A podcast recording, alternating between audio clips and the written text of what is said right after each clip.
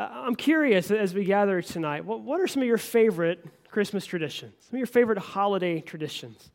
As you kind of think through that a little bit, what was it that you did as you grew up? After all, Christmas is kind of the season of traditions. It's kind of the season of, of doing those things that we do that bring back those moments of joy and, and hope in our lives. I know for me, I, uh, I was blessed growing up in an area where all my family pretty much lived in the same area. We were all pretty much from the same town and, and one neighboring town. And, and so for us, the holidays, we didn't travel. Everything was right there. We went to both sides of my family all in the same night and in the next day. Uh, in fact, that old song, uh, Over the River and Through the Woods to Grandma's House We Go, didn't really apply to us. Uh, we had one set of grandparents. My dad's folks lived about five miles away. So it was past the cemetery and Walmart and the putt putt course to Mimi's house we go. my my other grandparents, they lived about 10 blocks away. You didn't even have time to get through the song before we got to their house. But, but my traditions kind of went like this. Every Christmas Eve, right about this time of the evening, we would be gathering at Mimi and Papa's house. That's my dad folk, my dad's folks.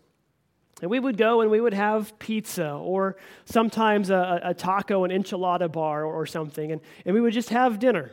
And then we would watch some movies and then we would open presents. Of course, as a kid, that's what you do, right? You, you look forward to presents. All the while fighting over that spot in front of the fireplace that usually my dad or my Uncle Rusty would wind up winning uh, over uh, myself, my brother, and my cousin. That we'd go home that night after leaving their house and go home and, and, and go to bed and wake up the next morning and we'd have to see what Santa brought us. We had just this short little window to, to see what, what toys Santa Claus brought us. And, and we'd open those and, and play with those for like five minutes. Then we had to go get ready to go to my grandma and grandpa's house. That's my mom's folks. They're the ones that lived close by. And, and we went over there and had Christmas breakfast, my grandpa's favorite tradition. So we, we would get together and uh, they'd pull out all the stops scrambled eggs, bacon, sausage, biscuits and gravy, all the jams and jellies you could hope for, all the juices you could hope for. It was funny because that was the one day of the year I actually drank grape juice. I like grape juice, but for some reason that was the only day of the year I drank grape juice. The rest of the, the year it was apple juice or orange juice or just milk. But we would have breakfast. Then, of course, we would go into the other room and, again, open presents. That's what we did as kids, right? That's what you looked forward to. We'd go outside and, and play with some of our stuff. And usually, you know, we would try to sneak over some of the new stuff we had gotten at home, too, that my mom and dad didn't really want us to bring, but we'd go ahead and sneak it over anyway because we had to show it off to our cousins. So my brother and I are the youngest on that side of the family by quite a bit. And so we had to show off our cousins who were 10 and 12 years older how cool we were that we got some toy they didn't care about anymore. But we would stay there for a little while, and then we would spend the rest of Christmas Day bouncing around from place to place, seeing family. What's, what's your favorite holiday tradition? Maybe as you think about Christmas, you think about something like this a Christmas Eve service. We grew up and we didn't really have Christmas services. We didn't have a Christmas Eve service, and, and I didn't know what I was missing. Some of my friends had midnight mass and they would go to that, but, but we didn't have a Christmas Eve service. The closest we had was the Sunday morning before Christmas. We'd go to church, and that was the one you really dressed up nicely for. And we'd go in, and, and they would hand out to every kid this brown paper sack that had an apple and an orange and a handful of shelled peanuts and some candy inside it sometimes a little sticker or, or something. Nothing much, but something we got really excited about. But that was Christmas Sunday for us growing up. So, as we get to the end of this holiday season, of this Christmas season, what is it for you that, that sticks out? Maybe it's the songs, like we just sang. Maybe as we sing through these songs, you go back to certain memories of hearing other people sing these songs. Or, or maybe for you, it, it's picking out certain lyrics from some of these songs. The one we just sang, Oh Holy Night, I love the refrain from that song when it says, A thrill of hope, the weary world rejoices, for yonder breaks a new and glorious morn. Uh, we, we, we celebrate Christmas because, in the midst of our struggles and in the midst of our hard times and dark times, we see the hope that's coming from Jesus. We see that, that sliver of light piercing through the stronghold of the darkness. Or, or maybe it's the prayer from joy to the world. When we sing this song out to God, saying, Joy to the world, the Lord has come, let earth receive her King. Let every heart prepare him room, and heaven and nature sing. Uh, one of my favorites that I, I really like to sing is the declaration of, of, O come, all ye faithful. When we say, O come, all ye faithful, joyful and triumphant, O come ye, O come ye to Bethlehem. Come and behold him, born the King of angels. Oh, come, let us adore him, Christ the Lord. Maybe for you, it's not so much the music. Maybe for you, it's the Christmas movies. Maybe you watch those movies that we see every year and you pluck and pull certain little themes out of them that, that stick out to you. Maybe for you, it's the, it's the, the never ending joy and optimism of Buddy the Elf. That no matter what he runs across, he's just happy and he's smiling and he's spreading Christmas cheer everywhere he goes. Uh, maybe for you, it's, it's that, that never ending childhood imagination and optimism of Ralphie from a Christmas story. That he's always thinking of how great his world is going to be when he gets that Red Ryder. Or maybe for you, maybe for you, it's just that simplistic approach of cutting out the consumerism and unplugging, kind of like Charlie Brown in the Great Peanut Special. See, Christmas carries a very special feeling for all of us.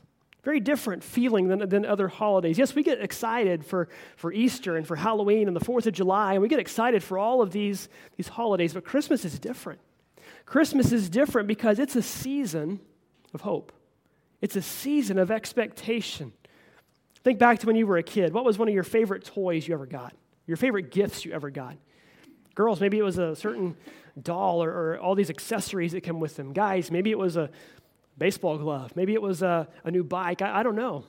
We have those toys that we wanted, that we looked forward to, to bring us hope and joy.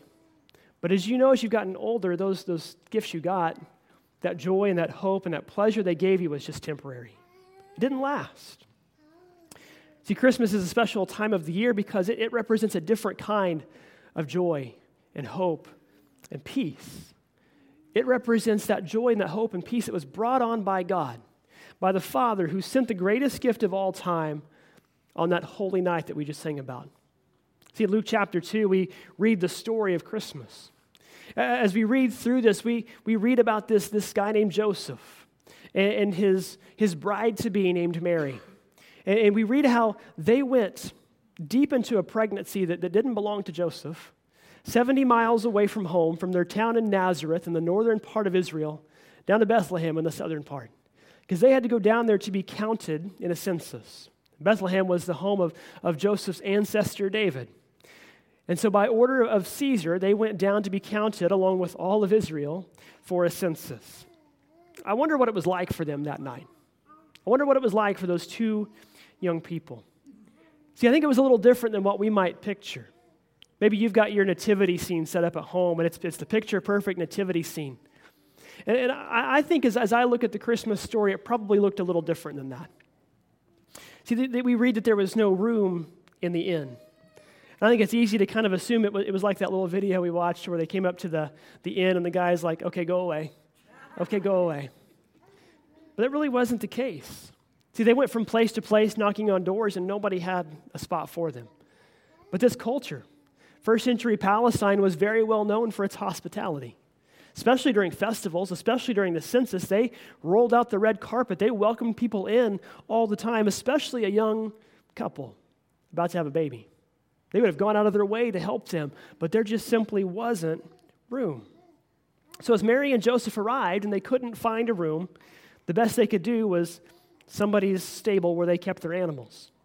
Very likely that was a, a room at the bottom of their house or possibly a small cave next to their house. It was possible it was in a house altogether. In this culture, when the weather got cold, they'd bring their animals inside to help warm the house. But whatever the case, Mary and Joseph went in, and there that night, in the midst of, of livestock, she gave birth to her son.